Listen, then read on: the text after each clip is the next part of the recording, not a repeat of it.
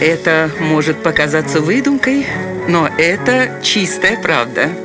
Удивительные истории на Радио 1.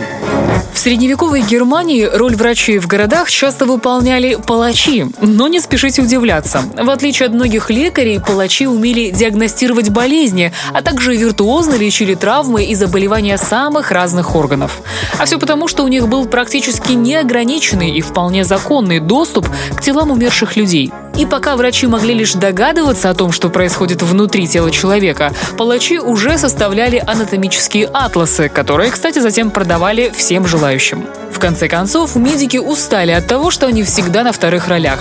Борясь с конкуренцией, они потребовали от властей, чтобы палачи прекратили врачебную практику, и со временем им удалось добиться желаемого. Вот только медицине на пользу это не пошло, и дремучие малограмотные врачи еще несколько столетий любую болезнь лечили пиявками и кровопусканием. Вот такая удивительная история.